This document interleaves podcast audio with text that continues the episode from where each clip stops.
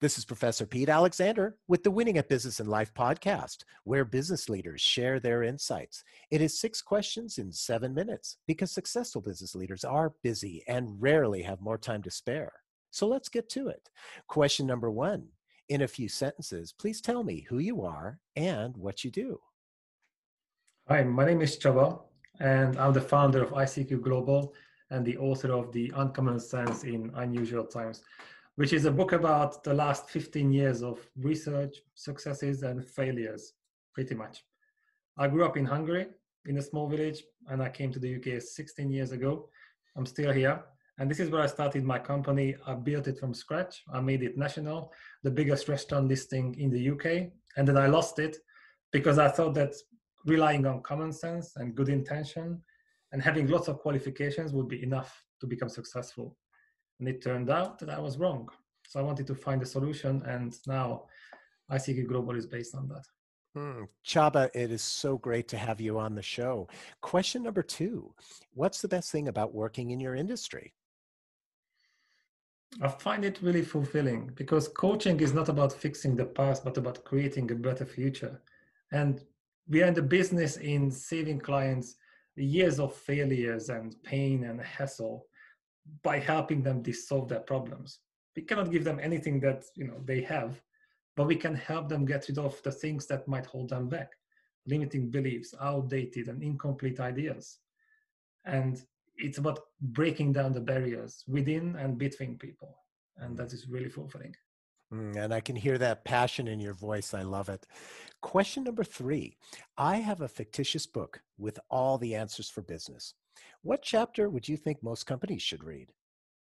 Well, first, I would ask for it. I would love to read it. But if I can choose, then probably the one about mindset and uncommon sense. Because nowadays it's so popular to demand common sense from other people, but it's kind of naive and selfish. Mm-hmm. That was one of the most expensive pieces of advice I got from my parents. Treat people the way you want to be treated. Sounds good, but it doesn't work. People are really different. And I think that's a good news. So relying on common sense can backfire. So I would focus on that definitely. Otherwise, it creates a massive mindset gap between mm. people. Mm-hmm. And the stress that would come with that, I would imagine. Yeah. Exactly. Question number four. Other than the generic work harder, have a great attitude, and care for customers, what advice or insight would you give to other business leaders? I think the most important part is to focus on themselves because it's so easy to get passionate about learning how to manage other people. We are looking for the hacks and the shortcuts, but the foundation is the mindset. It doesn't matter in what kind of industry we are. We have to focus on that. And bridging the gap between intention and impact is important. Because, for example, if you look at uh, Salesforce, the world's biggest CRM system, then according to them, 80% of CEOs believe that their customer service is excellent. And only 8% of customers agree with them. That is really costly. If you look at personal and cultural differences, they are just clashes of common senses. And if that's how you look at this topic, then you can remove the illusion of separation, the illusion of superiority, and you can replace it with the power of synergy. And that's how we can create synergy between people and within ourselves as well. And I think facing our own demon is really difficult. Personal development doesn't feel good. It's like a slap in the face. But that's the foundation. It's not something we can outsource. So I think the more we understand ourselves and the more we understand other people, the more successful we become. The less conflicts we have, the less we drain ourselves. So if you look at this topic, most of the opportunities, time, and energy are lost for two reasons.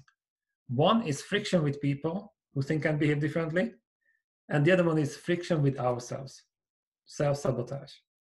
It's mm-hmm. really, really draining.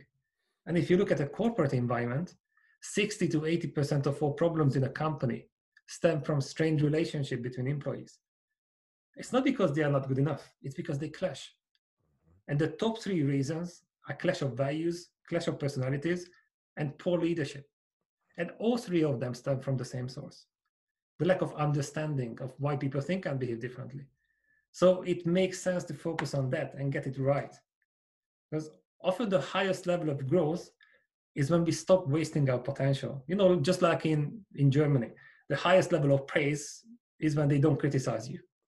So it's not about learning new techniques and strategies, it's about unlocking that potential we have inside and between people. And that's the goal. That is so insightful. And it's interesting that, as you said, those top three reasons why there's difficulties within companies, it can all be solved with understanding yourself and how you can interact with others effectively. Yeah.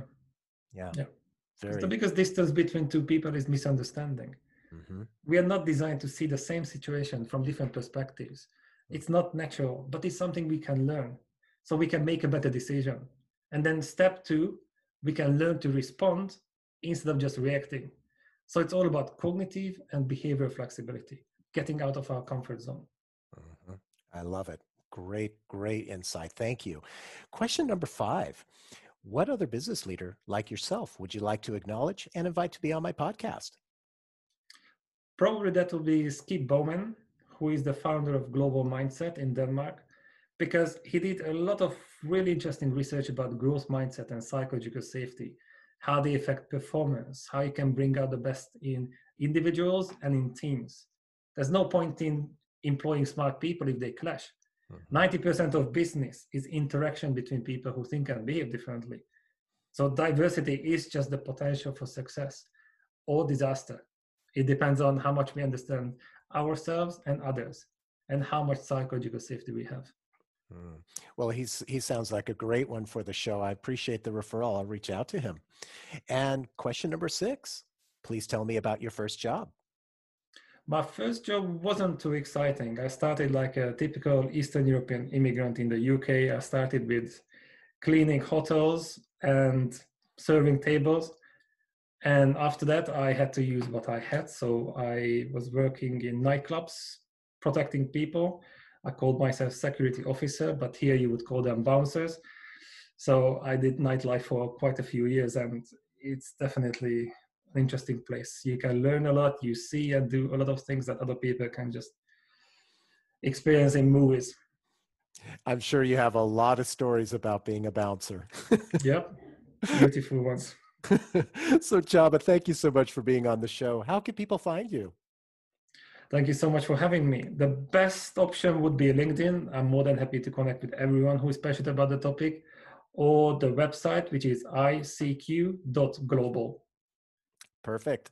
This is Professor Pete Alexander with the Winning at Business and Life podcast. Thanks for listening.